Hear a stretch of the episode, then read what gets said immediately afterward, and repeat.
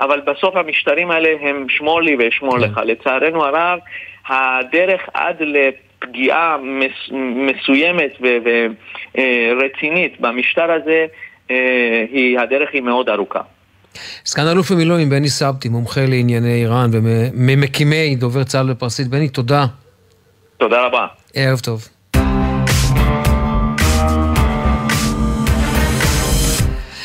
עכשיו אנחנו רוצים להגיד אה, שלום וערב טוב לדוקטור מיכל יער, היא מומחית למדינות המפרץ הערביות מאוניברסיטת בן גוריון והאוניברסיטה הפתוחה. ערב טוב, מיכל. אהלן אמיר, מה העניינים?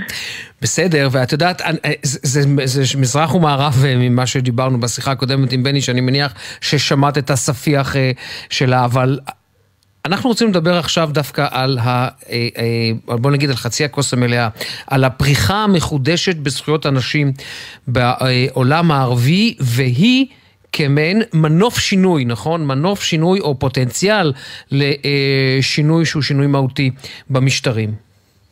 הגדרת את זה מצוין. אה, כשמוחמד בן סלמן עלה לשלטון, אחד הדברים הראשונים, אם לא הראשון שבהם שהוא עשה, זה לשחרר את הנשים מעול הממסד הדתי השמרני, ובאמצעות המהלכים האלה הוא זכה להרבה מאוד נקודות, הרבה מאוד הכרה והערכה אה, בעולם הערבי, גם בתוך סעודיה ודרך אגב גם במערב, וכולם היללו ושיבחו אותו. אבל צריך להגיד משהו אחד, וחייבים להגיד אותו בצורה מאוד צלולה וברורה. כשמנהיג נותן זכויות לנשים, זכויות שמגיעות להן מעצם היותן אה, אה, יצורים אנושיים, הוא לא עושה טובה לנשים האלה. הוא בעיקר מתגמל את החברה, את המדינה ואת עצמו, ואני אסביר. אם אנחנו ניקח למשל את הנשים, אז זה נכון שהן מקבלות את הזכויות שלא היו להן, אבל בעצם במהלכים האלה מי שמרוויח בצורה מאוד ברורה זו גם המשפחה וגם הגבר. אנקדוטה אחת פשוטה, כשאנחנו מדברים למשל על אה, מדינה כמו סעודיה שבה עד 2017 לא אפשרו לנשים לנהוג, עד 2018 סליחה, המשמעות הייתה שמשפחה סעודית הייתה צריכה להחזיק עובד זר כנהג של המשפחה ולשלם סכום שבין 3,000 ל-8,000, לפעמים אפילו 10,000 שקל. ברגע שניתנה לאנשים הזכות לנהוג, יש פה איזשהו נטל כלכלי שהוסר מכתפיה של המשפחה. בואו ניקח בכלל את הכלכלות של מדינות ערב, גם העשירות וגם העניות. כש-50% מכוח האדם הפוטנציאלי, הנשים כמובן, לא משתלב בשוק העבודה, וגם אם הן כבר עובדות, הן עובדות במשרות שהן מאוד מוגבלות בזמן, הן לא ממצות את היכולות שלהן, מי שיוצא נפסד מזה זו החברה. כך שבעצם כשנותנים זכויות לנשים, הזכויות אומנם ניתנות לנשים, אבל הן מתגמלות את החברה. ועוד לא דיברנו בכלל על השליט ועל המדינה. קח את מוחמד בן סלמן. מוחמד בן סלמן עשה דברים איומים. הוא עשה דברים איומים לעם שלו, הוא עשה דברים איומים לעמים אחרים, כמו אה, תימן, ובכל זאת כל הפרשיות האלה לא נוגעות בו. למה הן לא נוגעות בו? כי הוא הצליח להוביל את סעודיה לאותה פנטזיה שאף אחד אפילו לא העז לחלום עליה. אני קורא לו סוכן שינוי. אני קורא לו סוכן שינוי.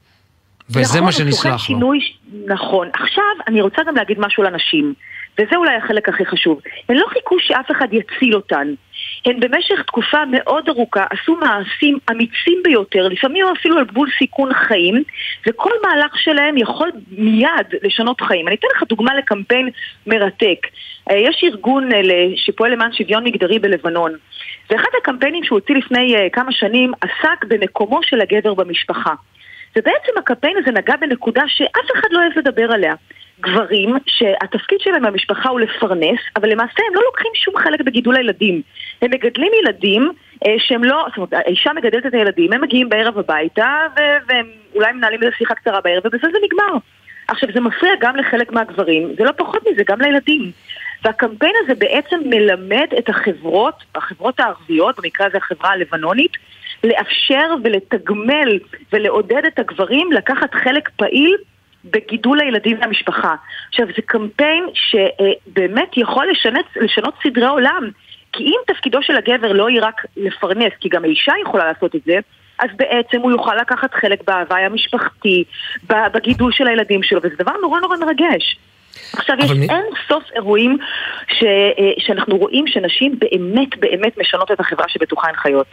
כמו? אה, אז אני אתן לך עוד דוגמה שאותי מאוד ריגשה. אמ, לפני אה, כמה שנים יצא אה, סרט מרגש מאוד שנקרא המשוררת. והסרט הזה עוסק באישה סעודית ששמה חי סיילל, והיא משוררת. גם בעלה דרך אגב משורר. והיה לה חלום. היא רצתה להצטרף לתוכנית, להשתתף באופן פעיל בתוכנית שנקראת אה, משורר המיליון, תוכנית מאוד פופולרית בעולם הערבי, גם בישראל רואים אותה המון.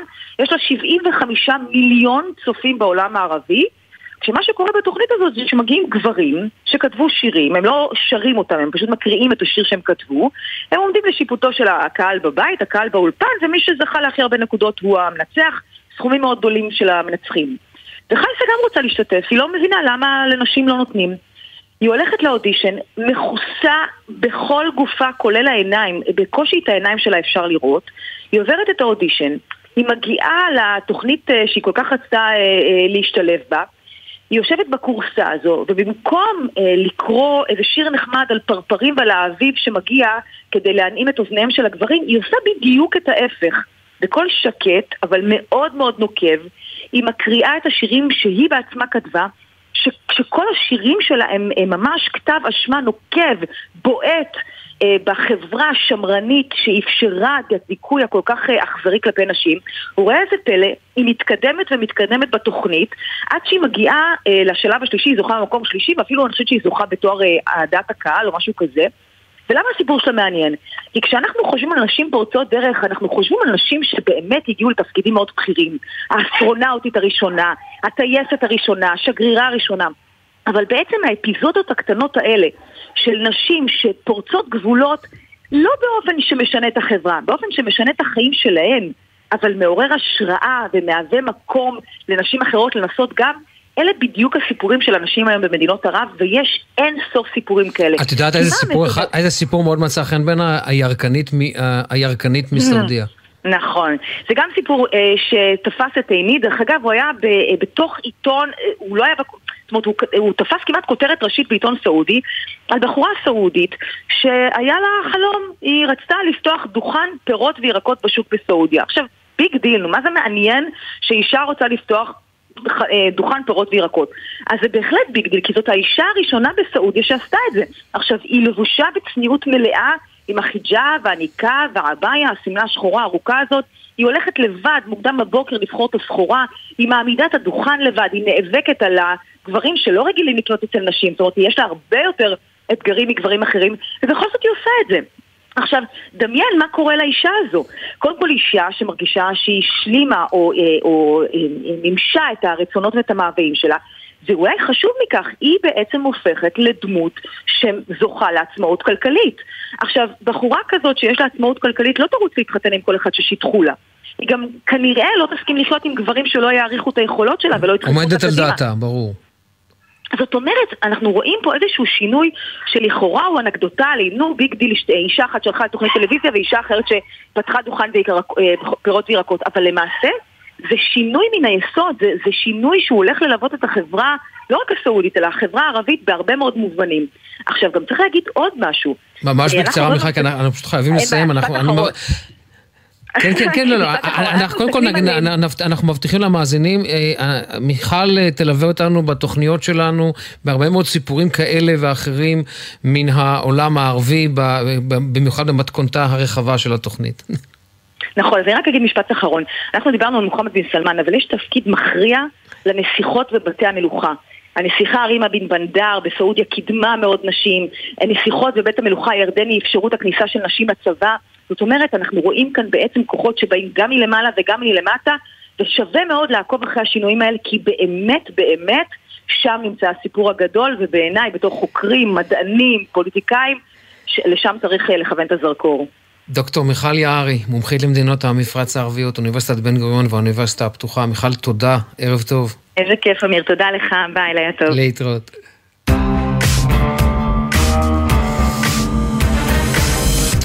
ועכשיו אנחנו רוצים אה, לחזור לעניין גז, אבל הפעם זה הגז שלנו, ושדה אפרודיט, אפרודיטה. מי שלא מכיר, שדה אפרודיטה הוא השדה המערבי ביותר של אה, ישראל. הוא גובל, הוא למעשה אה, גובל במימיה הכלכליים של קפריסין. הוא שדה משותף לישראל ולקפריסין, והשדה הזה עדיין לא אה, פותח. ראש הממשלה, בנימין נתניהו, אמור לצאת בימים הקרובים לקפריסין כדי לסכם את, עם השלטונות הקפריסאים על אה, אה, הפעלת המאגר אה, הזה, ובעניין הזה אנחנו רוצים לשוחח עם פרופסור שאול חורב, ראש המרכז לחקר מדיניות ואסטרטגיה ימית באוניברסיטת חיפה. ערב טוב, פרופסור חורב. ערב טוב אמיר, ערב טוב למאזינים. אז נאמר רק, אתה אה, כתבת מאמר מאוד מאוד מעניין יחד עם המשפטן, דוקטור אה, עורך דין בני שפיינר, שבה במאמר הזה שהתפרסם בוויינט, אתם למעשה אומרים לראש הממשלה נתניהו, אל, ת, אל תתמקד אך ורק בעניין התמלוגים והכסף. תשתמש בשדה הזה כמנוף מדיני. למה אתם מתכוונים? נכון, קודם כל הגדרת את הכותרת באמת אה, נכון. אנחנו טוענים שמאגרי גז שנמצאים במים הכלכליים של מדינה, מעבר באמת למשמעות הכלכלית והביטחון האנרגטי, הם כלי מדיני מהשורה הראשונה. וכאשר באים וחותמים על הסכמים כלשהם אה, במאגר, המאגר שאנחנו מדברים עליו הוא ישי, שהוא החלק המזרחי של אפרודיטה, ולמרות שהוא הקטן יותר, צריך גם כן להשתמש בו בתור אמצעי מדיני. ואני אתן דוגמה. אה, כל הנושא של חתימה עם קפריסין מאותגרת היום על ידי טורקיה. אם אתה זוכר, ב-2019 ספינת מלחמה טורקית עצרה אוניית מחקר של אה, אה, מחקר אגמים, ימים. ואגמים, ואמרה לה תסתלקי מהאזור שבדרום קפריסין, למרות שהיא השיגה אישורים בזה. מה זה אומר? טורקיה טוענת שבכלל קפריסין הצפונית היא בעלת הבית. אז אם אנחנו הולכים לסכם משהו מול הקפריסאים, צריך גם לראות שזה מסוכם מול הטורקים. אם אנחנו הולכים לסכם מול הקפריסאים על מאגר שגם כן צריך לספק למצרים בסופו של דבר, והמצרים ייקחו רווחים, בואו נסתכל גם על ההחלטה של הממשלה שהתקבלה ביוני על פיתוח של גז המרין, כי גם הם גובלים בנושא. רוצה לומר שכל הסתכלות על מאגרי גז הם לא רק ביטחון אנרגטי וכלכלי, אלא גם כלי מדיני, ואת זה לצערי אנחנו לא תמיד זוכרים. פרופסור חורב, תראה, אני מניח, אני מניח שאתה מכיר כמוני את ראש הממשלה, אסטרטגיה הוא מבין, ואת החשיבות של הגז הוא מבין, הוא מבין היטב, אנחנו רואים את זה בלבלוב היחסים עם טורקיה שמחזרת אחרי הגז הישראלי. אתה חושב שבעניין הזה... ישראל הולכת, הולכת להתפשר? כי המאמר שלכם מאוד נוקב, אתה ממש עובר זירה-זירה, מצרים, לבנון, טורקיה. אני אומר שישראל הולכת להתפשר. זה טוב להתפשר, אבל השאלה, כשאתה עושה משא ומתן, יש משא ויש מתן. זאת אומרת, אתה נותן מתן, השאלה מה המשא פה. ואנחנו טוענים שההסתכלות צריכה להיות הרבה יותר רחבה, וכמו שדברים אחרים, לדוגמה, הממשלה השכילה לעשות, למשל, גם שטייניץ וגם מחליפתו, על פורום המזר... הגז המזרח תיכוני, שהם עשו את הדבר הזה, וזה כלי יפה אנחנו חושבים שצריך להסתכל על זה בראייה מרחיבה. זאת אומרת, אם נצרף מדינות לפורום, כמו לבנון, אם נבוא ונסתכל על הנושא של איך מפתחים את גז המרין, כי לשלושת המדינות... רק, רק לומר, אני עוצר אותך לשנייה, פרופסור אה, חורב, גז המרין, למי שלא יודע, זה שדה הגז שנמצא מול חופי עזה ושלמעשה שייך לרשות הפלסטינית. נכון, וב-18 ליוני הממשלה הזאת החליטה. לאשר לרשות להתחיל לפתח. אז אי אפשר להסתכל רק בקונטקסט של באים לשדה ואני אומר, יש חלק ישי שהוא ישראלי ואני אקבל תמלוגים על הנושא הזה וזה נגמר. אתה צריך לדבר על ההיבט הרחב, האם הטורקים יסכימו בכלל לקידוח שיהיה באפרודיטה? האם אנחנו מסתכלים בהיבט של איך אנחנו ומצרים, שיש לנו אינטרסים משותפים ואת הגז מאפרודיטה ולמצרים, מסתכלים על השכנה שאנחנו עוטפים אותה, רצועת עזה בנושא, זאת אומרת, היות ואני גם ראש המרכז לאסטרטגיה ימית, אני טוען שדווקא בהיבט הימי, מדינת ישראל איננה מסתכלת בהיבטים רחבים יותר של אסטרטגיה, ואחר כך היא משלמת על זה בהיבטים של ביטחון ואחרים. ממש לסיום, פרופסור חורב, אני, אני אשאל אותך, אתה מתאר כאן מארג שהוא מארג אה, יחסים ואינטרסים מאוד מאוד סבוך. אנחנו יכולים לעמוד בזה? זאת אומרת, אפשר להביא את כל הצדדים להסכמה פה? אני חושב, ראשית אני חושב שכן, אבל המצב היותר גרוע יהיה אם לא נביא להסכמה, סליחה, שאנחנו נתחיל להפיק, או הקפריסאים יפיקו מאפרודיטה, וספינות מלחמה טורקיות יתחילו לאתגר אותנו. אז פתחנו חזית נוספת בנושא כן. הזה. ולכן אני אומר, חייבים לעשות את זה, כי אם לא, אני אתן עוד דוגמה. בקצרה, רק אם אפשר, פרופסור חורב, אם אפשר בקצרה, בוודאי. בבקשה. אם את אסדת ההפקה של כריש היינו מקמים 40 קילומטר דרומה שזה אפשרי. כל הלחץ שנכנסנו אליו לתחילת ההפקה לא היה עולה. זאת אומרת, הסתכלות אסטרטגית גם על מיקום, גם על מנופים מדיניים, מחייבת בכל שאתה מדבר על מאגרי גז שהם כלי כן. מדיני. פרופסור שאול חורב, ראש המרכז לחקר מדיניות ואסטרטגיה ימית באוניברסיטת אה, חיפה, תודה רבה לך, פרופסור חורב, ערב טוב. ערב טוב לך ולמאזינים.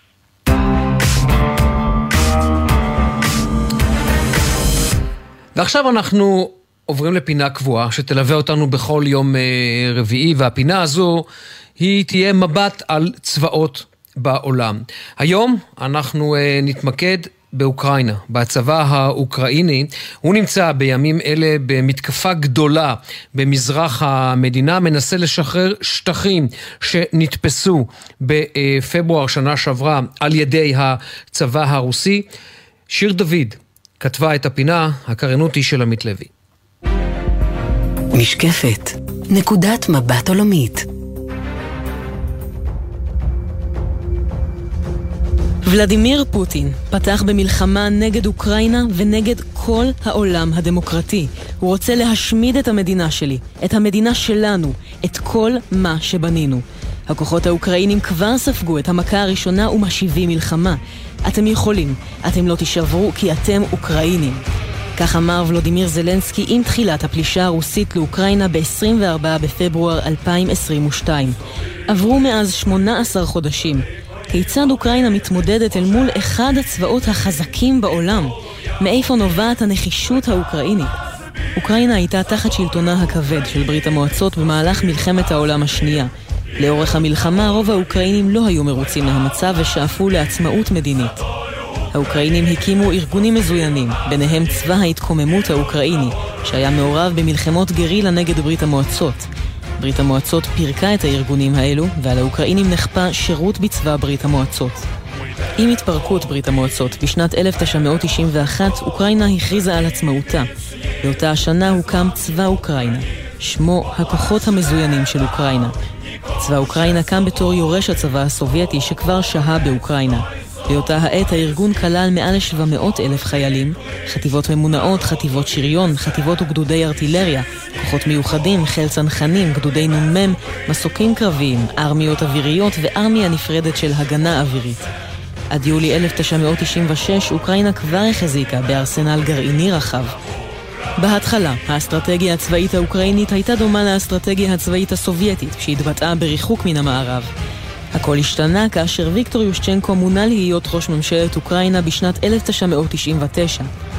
תחת שלטונו נכון המדיניות של עצמאות והיפרדות מהתלות ברוסיה, ובכך לקרב את הצבא האוקראיני למערב, ובמיוחד לנאט"ו. בשנת 2014 פרץ הסכסוך האוקראיני-רוסי, אשר התמקד בחצי האי קרים שהיה חלק משטח אוקראינה, ואשר רוסיה תבעה עליו בעלות. העימות הזה הסתיים בסיפוח רוסי של חצי האי קרים. בנוסף, התגלה הסכסוך דמים על השליטה בשטחי הדונבאס, אזור במזרח אוקראינה, אשר עם פרוץ מלחמת רוסיה באוקראינה בפברואר 2022, היה למרכיב עיקרי במערכה עד לכיבושה על ידי צבא רוסיה. מלחמת רוסיה-אוקראינה התחילה מהערכה מוטעית של ההנהגה הרוסית, ולפיה ניתן יהיה להביא להפלת הממשל האוקראיני ולהחליפו בממשל פרו-רוסי באמצעות מלחמת בזק. בשלושת ימי הלחימה הראשונים הרוסים התקדמו במהירות מצפון, ממזרח ומדרום. הרוסים וכך גם כל העולם היו מופתעים מההתנגדות האוקראינית הרחבה והיעילה שבלמה את קצב התקדמות הכוחות הרוסים במדינה. אט אט הפכה המערכה למלחמת התשה הדדית. ככל שהמלחמה מתמשכת, אוקראינה הופכת להיות תלויה יותר בסיוע צבאי שכולל ציוד לחימה ממדינות נאט"ו ובמיוחד מארצות הברית.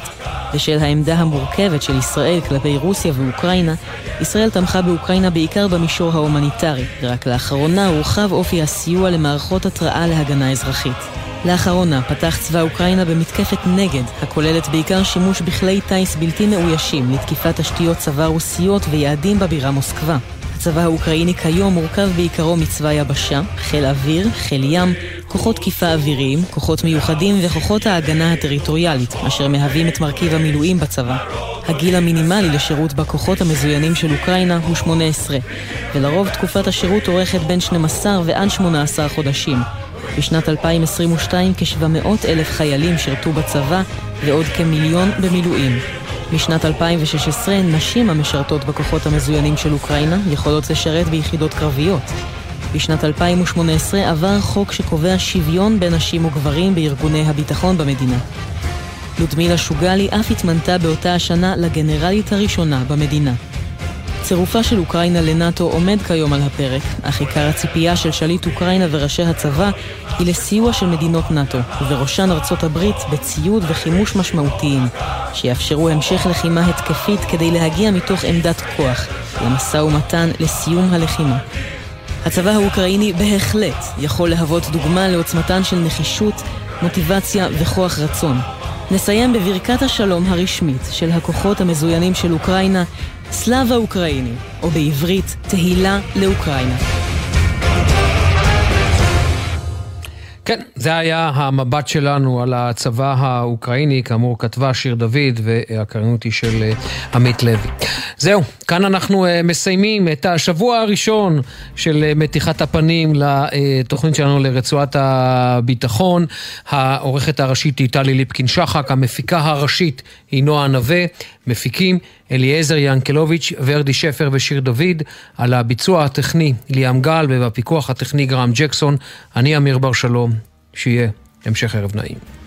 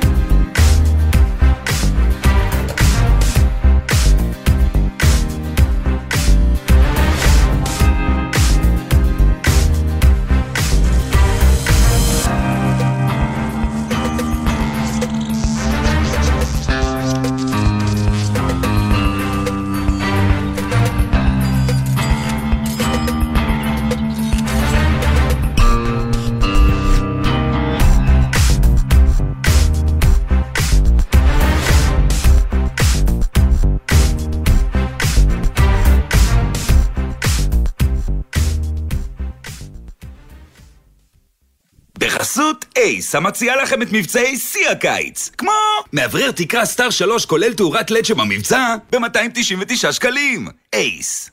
מה נשמע, נשמע, סוף השבוע,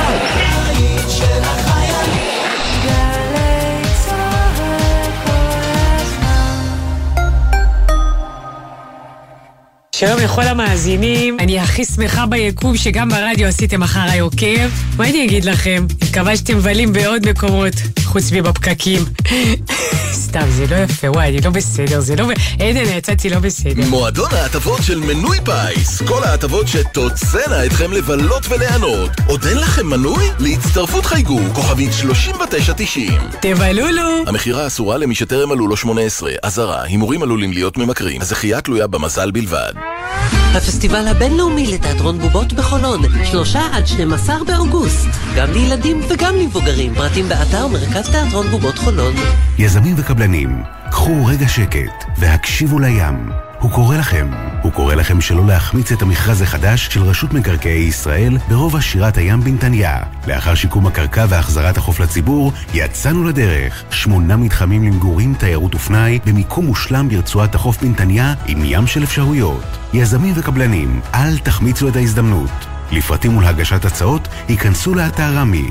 מועד אחרון, 14 באוגוסט. רשות מקרקעי ישראל. תגיד, אחי, היית שותה לפני פעילות מבצעית? היית מסכן את החבר'ה מהיחידה? ברור שלא. כי אתה יודע שאפילו טיפת אלכוהול משפיעה על שיקול הדעת והיכולת שלך להגיב. כאן סמל ראשון דביר אפרגן, לוחם ניוד ביחידת בית הספר לניוד מבצעי, 444.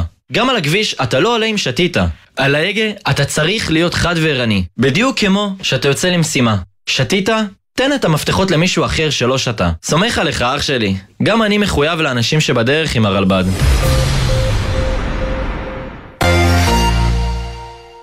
שישי בשש. סוף סוף, קצת שקט. אפשר לשמוע ציוץ של ציפור, רשרוש של עיתון, נחירות של שנץ. אבל כדאי לשמוע את שש בשישי. אנשי תרבות, חברה וספורט באים לאולפן גלי צה"ל עם שש תובנות, גילויים חדשים או סיפורים אישיים מהשבוע החולף. והפעם הפעילה הסביבתית מאיה יעקובס. שש בשישי, יום שישי, שש בערב, גלי צה"ל. אתם מאזינים לגלי צה"ל.